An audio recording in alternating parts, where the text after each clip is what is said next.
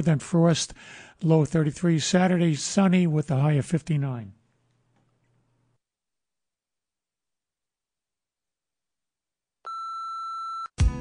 This is uh, Todd from Highland Park, New Jersey. I listen to Bullseye with Jesse Thorn because he's well researched.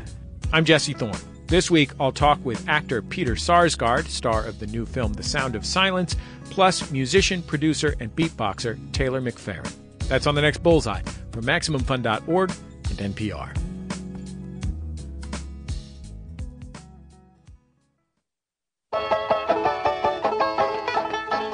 This is Pete Seeger. You are listening to WJFF Community Radio. WJFF combines public radio with local programming, the best listening our side of the Susquehanna. WJFF, Jeffersonville, New York, W233AH, Monticello. PR News in Washington. I'm Jack Speer.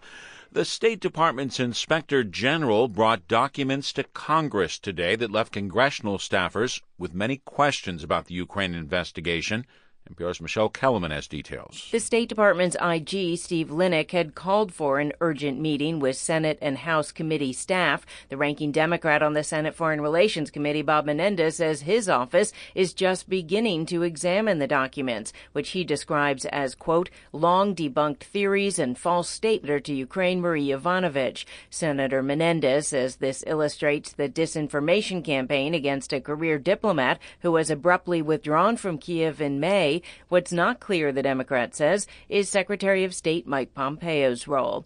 House committees have delayed their deposition of former Ambassador Yovanovitch until October 11th. Michele Kelemen, NPR News, the State Department. Secretary of State Mike Pompeo is now confirming he was on the phone call between President Trump and the Ukrainian president that is the subject of an impeachment inquiry. Pompeo did not give any information about the contents of the call, saying only he was well versed in U.S. policy towards Ukraine. During that call, President Trump prodded the Ukrainian leader to investigate President Trump's political rival, Joe Biden, and his son, Hunter Biden. Pompeo was under increasing scrutiny from House Democrats who were leading the impeachment inquiry. Pompeo pushing back a bit, saying the depositions of some State Department employees were not giving them enough time to schedule. A year ago today, Washington Post journalist Jamal Khashoggi was killed in the Saudi embassy in Turkey. A memorial was held today in Istanbul, where, as NPR's Peter Kenyon reports Khashoggi's fiancee called for Saudi Arabia to be held accountable for his death. The memorial began just after 1 o'clock local time, the same time Khashoggi walked into the Saudi consulate in Istanbul last year, seeking papers to enable his marriage to his Turkish fiancee Hatice Cengiz. Cengiz told the audience she was broken by Khashoggi's murder, but still seeks justice. I want to know what happened to his body. I want that those in power are held accountable for their actions. The Turkish representative of Reporters Without Borders added that Khashoggi was killed within 10 minutes of entering the consulate, showing that it was a planned killing. The Saudis called it a rogue operation. Peter Kenyon, NPR News, Istanbul. New private sector numbers show the economy was still adding jobs in September, though at a slightly slower pace. Payroll processor ADP announcing today U.S. companies added 135,000 jobs last month. Some of the biggest cuts apparently coming in fields like mining and manufacturing, which lost a combined 5,000 jobs. The more broad based government jobs numbers are due out Friday. The sell off continued on Wall Street today. The Dow was down 494 points. The NASDAQ lost 123 points. This is NPR. With the U.S. given the green light.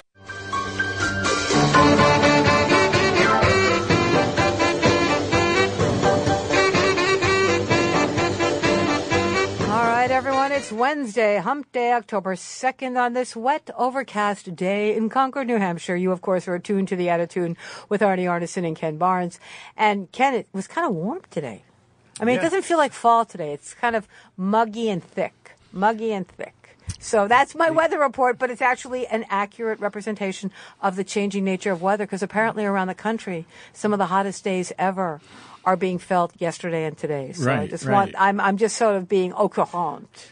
Well, it's really amazing in New Hampshire. They always say that if you don't like the weather, wait Wait an hour. hour, and Yeah. it'll be different. And Yeah. it really is. It was cold Really. yesterday and, And hot today. It's hot today. Exactly. Who knows? It'll snow tomorrow. It's Oh, crazy. gee. Well, you know, this is going to be the striped weather, is what they. But you know, they have a story about Paul Bunyan and the striped weather. I don't know. I, I'm from the Midwest. Well, I went to school in Minnesota, and you you saw lots of Paul Bunyan oh, stories yeah. out there. Oh yeah. In fact, a woman just gave me a book about some some history of Norwegian traditions in the Midwest, and then she gave me chapstick with the Norwegian flag on it. I'm thinking, oh, this is well, you know, I'm half Norwegian. What am I going to do?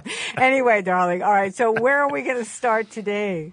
Well, I told you before the show, I couldn't believe it. I heard a report earlier by a guy that wrote a recent book about Oh, Trump and Pence, and it startled me because apparently Trump's first choice for his vice presidential running mate was his daughter, Yeah. Ivanka. Yeah.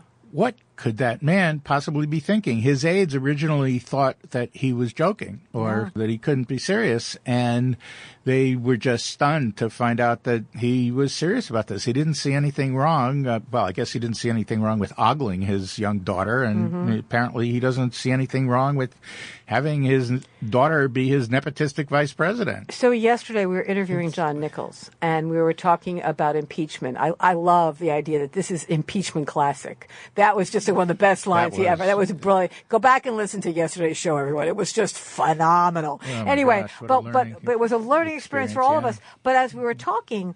I said to him, Did you see the piece in the American Prospect by Robert Kuttner? And he referred to Donald Trump as the Mad King.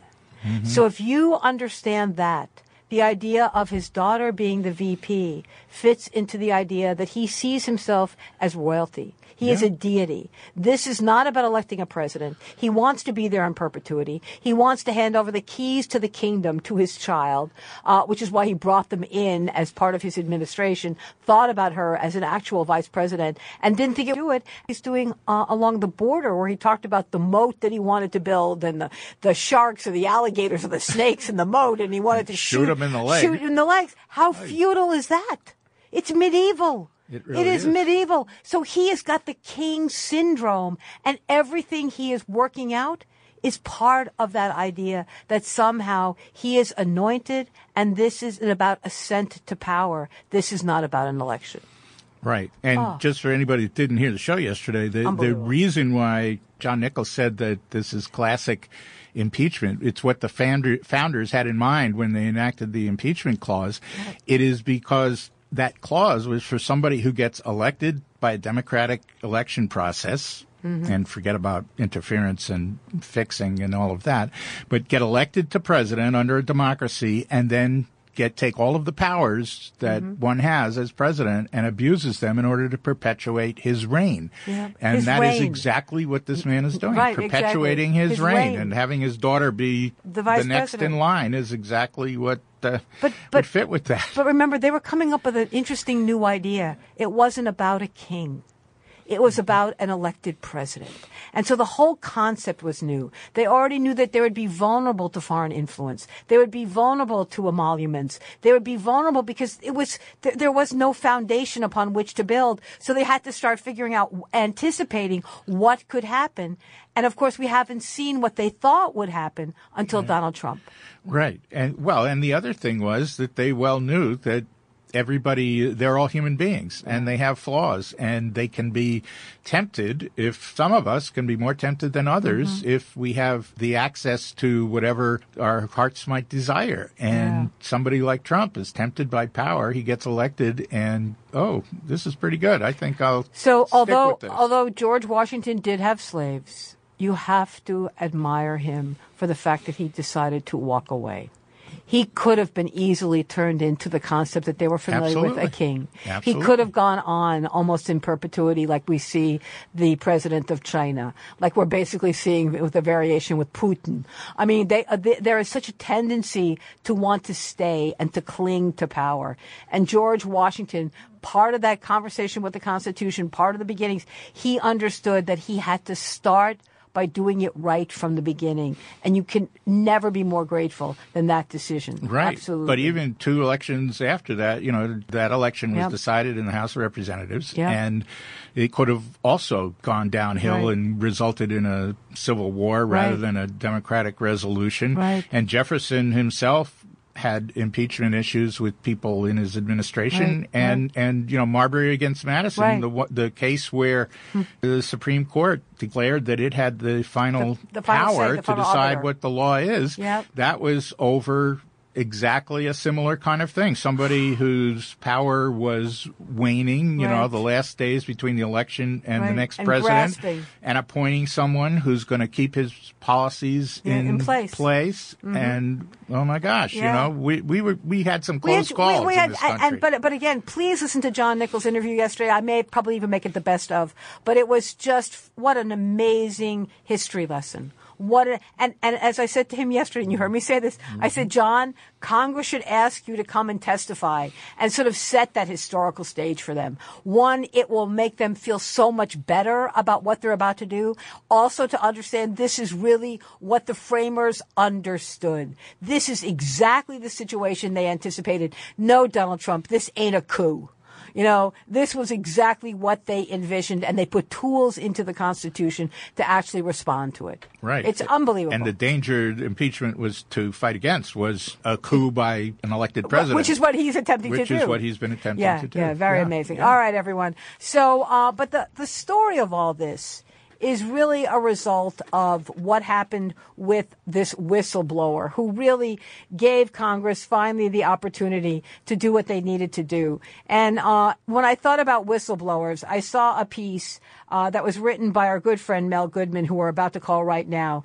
And Mel Goodman, by the way, everyone, was a whistleblower. In fact, he wrote a book about being a whistleblower. So as this whole story is uh, unfolding, how can you not turn to Mel and say, okay, Mel, you've got to come on the air and talk to us about this uh, piece that you wrote at Counterpunch. So um, we're going to be joined by Mel Goodman. Uh, he has been teaching uh, in Maryland today, but his piece about at, at Counterpunch is, uh, I think, a very important one, and it's also important because he also understands the geography of Washington. And I don't mean, you know, where the streets are.